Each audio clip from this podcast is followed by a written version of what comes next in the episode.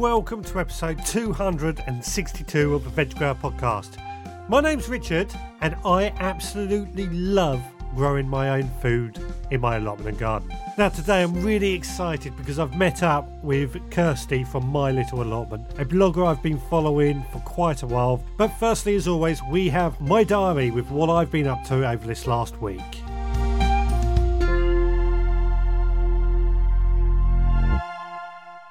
Well, today is the 10th of March 2020. It's a Tuesday. I have managed yet again to finish work very, very early today. Now, I could have gone down the allotment. The trouble is, at the moment, down the allotment, there are some roadworks going on, so it's a little bit annoying. Instead, I came home. It was just as well, actually. One of the first things I did was check on my quail. Lately, I've noticed my quail have been fighting quite a bit and unfortunately the female passed away today. That was eve who was one of my original quail. Now she was getting on a bit so i wasn't surprised. But that did leave the other three. And bunny which was probably the smallest male i've noticed he had a few scratches from where they'd been fighting. So i decided it was time to separate him out and i've brought him inside the potting shed which is where i am at the moment in one of the, the spare cages i have in here he seems quite happy now. He's eating, he's drinking, so I think he just needed a bit of time away, and uh, we'll keep an eye on him. Now, I do need to get some more females, which I have got something in the pipeline if it all works out.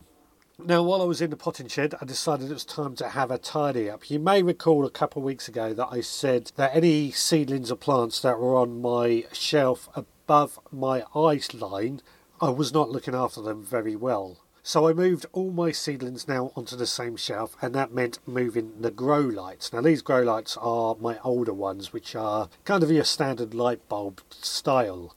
And I've moved those so they're above this shelf now, and sorted that out. All my seedlings and seeds seem quite happy in here. I've also moved my cucumber plants that were potted up last week. They were in the potting shed. I've now moved those out to here. They seem quite happy so far. It's still a little bit early, but we'll see how they go on over the next few days and hopefully they will survive okay out here. Now, a few days ago, my niece asked me for some herb cuttings that she could take into school. She's at a forest school, and they, they were after some herb cuttings that they could they use to educate the kids on, or whatever it was. I don't really know the details. I just said, yes, of course you can have some herb cuttings. So I went around my garden and I took a few cuttings. I took some cuttings of some bay, rosemary, lavender, oregano, mint, apple mint, and tarragon. Nothing complicated about this, I just took cuttings, removed the lower leaves, dipped the ends in some rooting hormone powder, and then popped those into pots of soil. All the pots are labelled, saying exactly what is in them. So yeah, quite a productive afternoon here at home. I'm quite pleased to say it's it's nice to finish work early and do some real gardening. Well, today is Wednesday, the 11th of March 2020. Another early finish from work, so another afternoon spent at home. I'm back in the potting shed today, where really most of my work seems to be happening at the moment. It's starting to rain outside, which is a great thing about having a shed. Now, I did actually manage to mow the lawn earlier. First time in a while I've managed to mow the lawn, although it wasn't the best cut got it done. And of course, all those chopped grass clippings go into my compost bin to make some compost for the beds later on this year. After that, I came into the potting shed and I started by potting on some of my lettuces. Now, these were sown on the 16th of February and they've been growing on rather nicely. I can't quite read the label to tell you what the variety are, but they've um, they're growing on quite nicely, but they needed potting on and separating out, so I've pricked them out into individual root trainers or individual trays where hopefully they'll grow on and we will get some lettuces from them. Give them good water and then place them into position again under grow lights just to try and boost them along and hope they get some good uh, growth on them. Now, after that, I, I've had a bit of a thought really. The other day I was asked a question about how I'm going to deal with food shortages should coronavirus really hit. Now, personally, although I'm not worried, my answer to that question was I'll go out into my garden and get some food. I've kind of been thinking on this question. Now, this afternoon, coronavirus has obviously been classed as a pandemic by the WHO, so it's escalated. It begs the question what if the shops are unavailable? Now, as I said, I've got a lot of food growing in my garden rhubarb, herbs, so on. But most of my seedlings and plants that are growing are probably not going to be ready for harvesting until May. And while at the moment I still have plenty of food in the freezer, my kind of thought process is what happens if we all get put into isolation due to this coronavirus and what can I do? Sure, my freezer is full of plenty of food from last year's harvest, so we're not going to starve in that sense, providing the electricity keeps running. But what about fresh food? Now, herbs, I do keep quite a few herbs by my kitchen door, and that's always great for making some meals a bit more interesting. And of course, the chickens and the quail will provide us with fresh eggs on a pretty much daily basis. And at the moment, we've got rhubarb, chard, few other little bits, but what else could I be doing? And what could turn around food quite quickly? Well, the answer to me was quite obvious microgreens. Now, microgreens are basically young seedlings of some edible crops. Cress is probably one of the best examples of a microgreen that I can think of off the top of my head. The great thing with microgreens is we can turn them around pretty quickly. From sowing to harvesting, it can be about a week, maybe more, maybe less. And the other advantage is they don't need a huge amount of space or a huge amount of care. So my thought process was I'll come home today and I will sow a tray of microgreens in order that these can then grow on and we'll hopefully be harvesting those next week.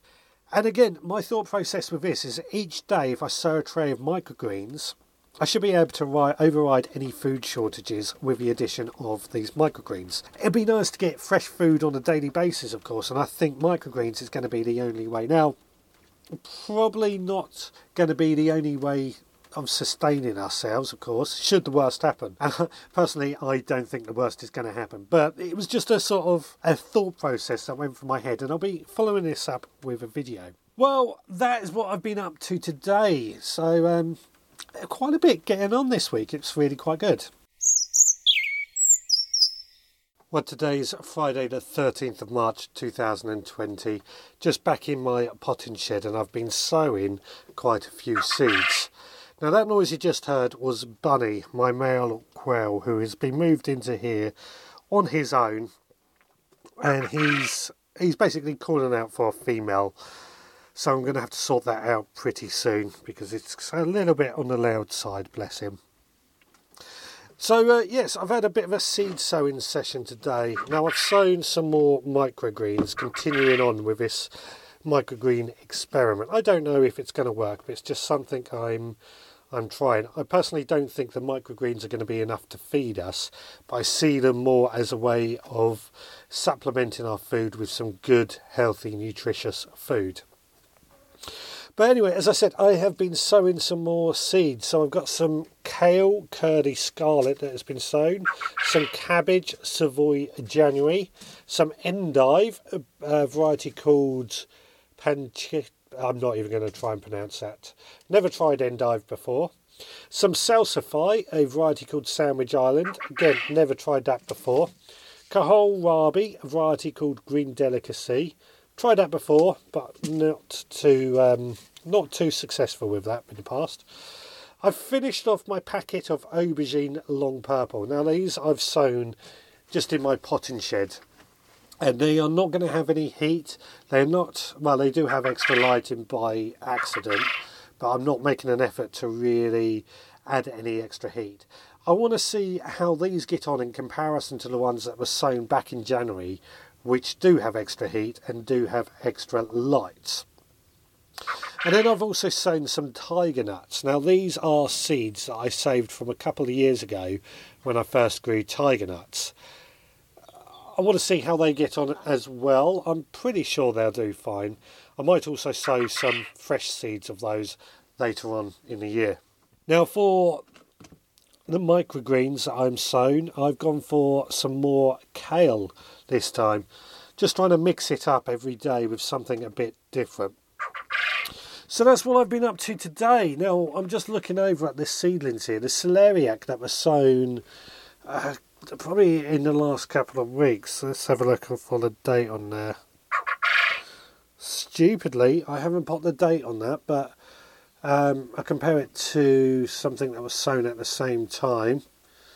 Um, yeah, it was a couple of weeks ago.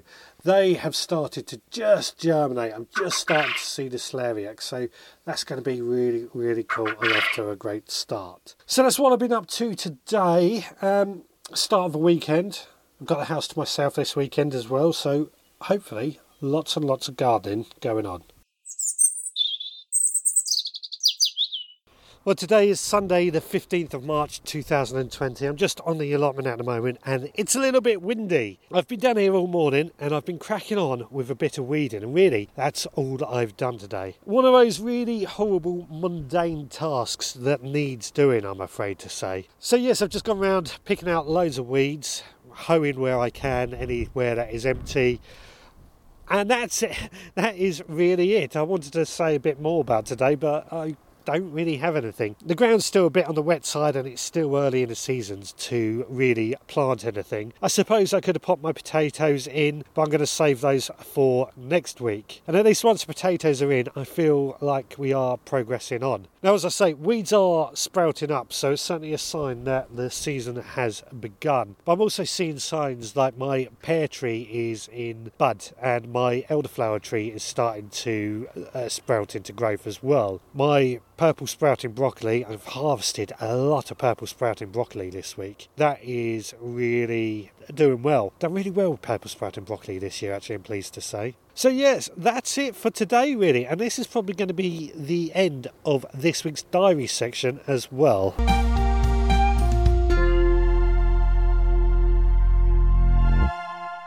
So, this week's tip of the week from the Little Book of Allotment Tips is have a shed. Is it safe to leave tools and other equipment there? As before, get advice from other gardeners. If in doubt, take the tools home every time. Another option is to make the fork and spade handles removable. Thieves are unlikely to pinch handleless tools. Yes, theft and security on an allotment is always a big issue. On my current allotment, we haven't had any thefts, so I haven't personally. But on my old allotment, I got broken into a couple of times, and it was absolutely devastating. Now, a rule I like to do with my allotment is that I never leave anything on my allotment that I'm not prepared to lose. So I'm not going to go out and buy a £200 lawnmower and leave that on my allotment site. Instead, I went to eBay and got a £20 lawnmower, and that stays on my allotment site, and I'm happy with that. Of course, if it did get stolen, I won't be happy, but better to lose £20 than lose £200. That's the way I look at it anyway. Now, I'll bring Kirsty on in just a second, but firstly, I just want to talk to you about coronavirus and grow your own. Obviously, you've heard of coronavirus. It's in the news. You can't escape it. It's becoming quite worrying. Now, during the diary section, I said that I personally was not that worried. But uh, as the news seems to be getting worse, I'm starting to get more and more concerned. Not for myself. I may be overweight, but I'm pretty fit and pretty healthy. However, I've got a neighbour two doors down who has his heart constantly monitored. He has he has some heart problems. He has no family either if something was to happen and he has to go into self isolation, which is looking more and more likely, he's going to need somebody looking out for him and possibly even passing on some fresh food. And this is where I see a lot of us grow your owners are really able to come into play. And I also think there's going to be a lot of new grow your owners coming into this hobby because of this what can we do? Now, I did think of doing an entire podcast dedicated to ways of getting through this possible scenario. I almost done it tonight, but I think I will possibly do, if there's enough interest and if enough of you want to hear about it, I will possibly do a special issue later on this week. Now, this is just a few ideas that I've got. I mentioned about microgreens during the diary section, and microgreens are going to be a great source of fresh food They're going to be very full of nutrients, which are going to help keep us healthy. But they're not very high in calories, and I see them more as being a supplement or making meals a bit more interesting. And obviously, herbs as well. I cannot stress how important I believe herbs are. They can take the most mundane, boring meals that might be in a freezer and just make them that bit more interesting with that added flavour. Then there's a few quick crops such as radish and lettuce that we could also be growing. I could really go into this in a lot more detail if anybody out there really wants. But what I also want to try and get everybody to think about, like my neighbour who cannot get to a shop if he goes into self isolation, perhaps we should be growing our own for those people as well, just to show a little bit of community spirit. You know, h- how far would a cucumber go for a neighbour or some beans and some tomatoes? I think if I was in that position, I would be over the moon.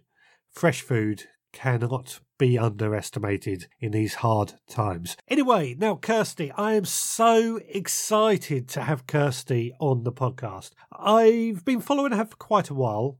And I've met her before, and she's an absolutely lovely person. She's one of those people that just makes you feel good whenever you're around her. Now, I've wanted to go up to her allotment. Unfortunately, I haven't been able to do it, but it's possible in the future we might do an allotment tour of her plot. But for this week, let's just find out a bit about Kirsty and her background. Other places, apart from cafes and gardens, where you might find gardeners, is the pub. And I am joined today with one of my favourite bloggers, absolutely lovely person, Kirsty from My Little Allotment. Kirsty, thank you so much for taking the time out to chat to me. No, thank you. I'm really excited about it, and I'm also very excited to be in the pub. pub makes all the difference, doesn't it? It, does. it really does, especially when you get a nice G and T. Oh yes, and of course the homegrown cider. Oh yes, yeah. I've never actually done that. Do you grow your own? Like... Yeah, yeah. I've actually got cider apple trees. Really? Yeah. Oh wow, that's amazing. I think I need to do that. it's worth it. It's worth it.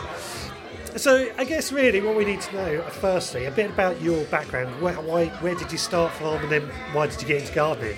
Um, so it's quite a personal story for me. So um, three years ago in April, I decided to get an allotment after I had a breakdown in my mental health. Um, I was diagnosed with post traumatic stress disorder after the birth of my second daughter, Mila.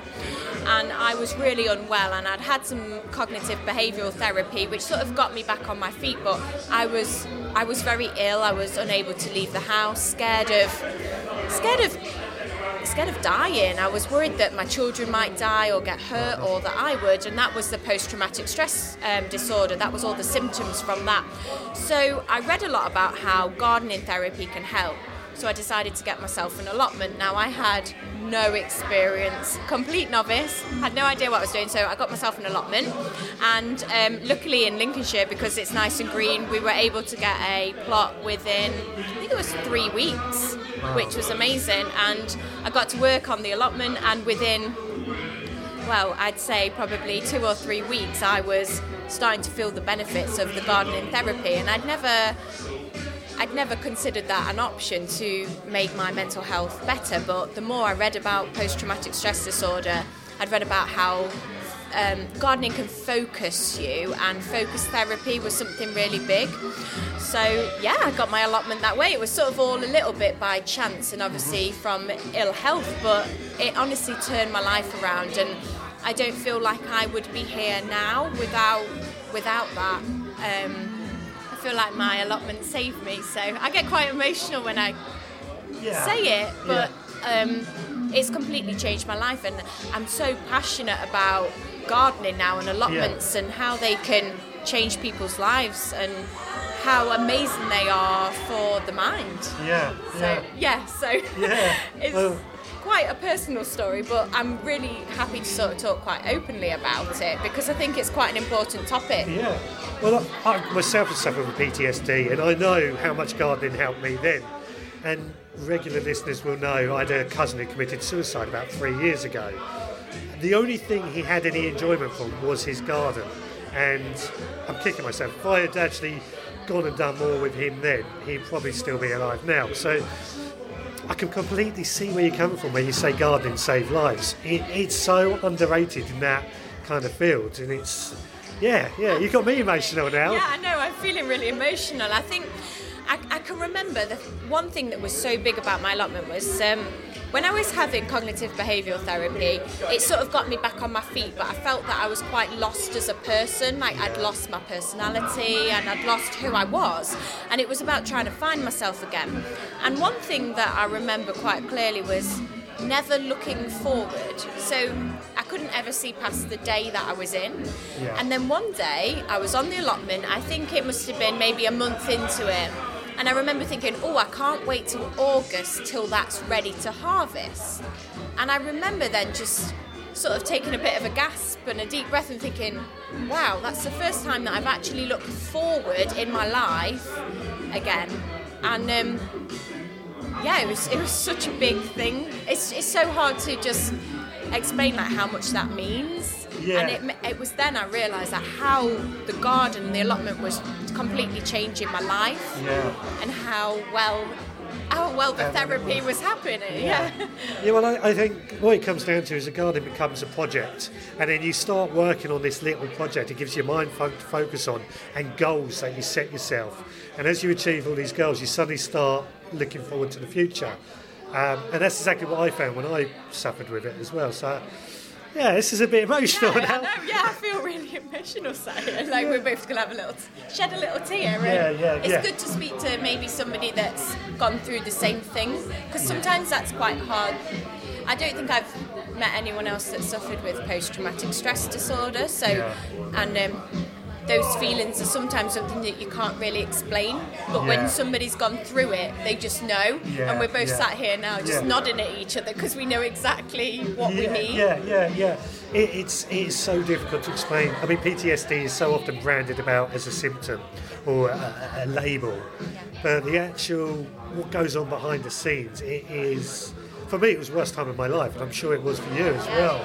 I mean, it was horrific. I was suffering with panic attacks, and this panic attack would start with like sort of like a hot flush through my Yeah. body, and then I, my chest would start beating, and I'd feel like I, fe- I felt like I was dying, and then I'd be I'd have physical symptoms. I'd start sweating. Yeah. I'd be sick, and I was so so poorly from having these panic panic attacks and by the time one finished and I'd got myself settled again in bed, it would start again.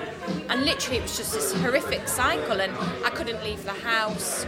I was. I was having what I think maybe was a bit of psychosis where I was having thoughts about setting the house on fire. I mean, this is something that I never ever wanted to do, but my mind was playing those tricks on me to think that that's something I needed to do. Yeah, you, you might. It would just pop into your mind, and that's the only way I can describe it because it was just there. there. yeah, it was just there, and then Yeah. it's so hard to get rid of it. yeah, yeah. And um, even now, like those sort of thoughts that I had in those moments three years ago still haunt me Yeah. because I think, how could I have thought those things? But I did, and it wasn't. It wasn't me wanting to do that. It was. It was my head, and it was the trauma, and it was the trauma that hadn't been. That hadn't been sorted out, Yeah, basically. Yeah, yeah, it was the illness. Yeah. And I, don't, I hate saying that, but it is what it is. Yeah, it is an illness, Yeah. and um, more than ever now, I I, na- I now know and understand that physical illness and mental illness are as difficult as Yeah. one another. Um, I, yeah, I, I can't explain like, how poorly I was Yeah, yeah. and it was only sort of witnessed by you know close family Yeah. and it was it was very hard it was a tough time for me and I've got two young girls who are six and three so it was difficult for them but without my garden and my allotment I don't think I'd be here now Yeah. as well as I am you know the girls getting involved with the allotment and Yeah. that, that's great and it's Yeah. a great story story you know that everything has worked out for the right reasons and now I get to go to schools and places to talk about how gardening therapy helped me Yeah.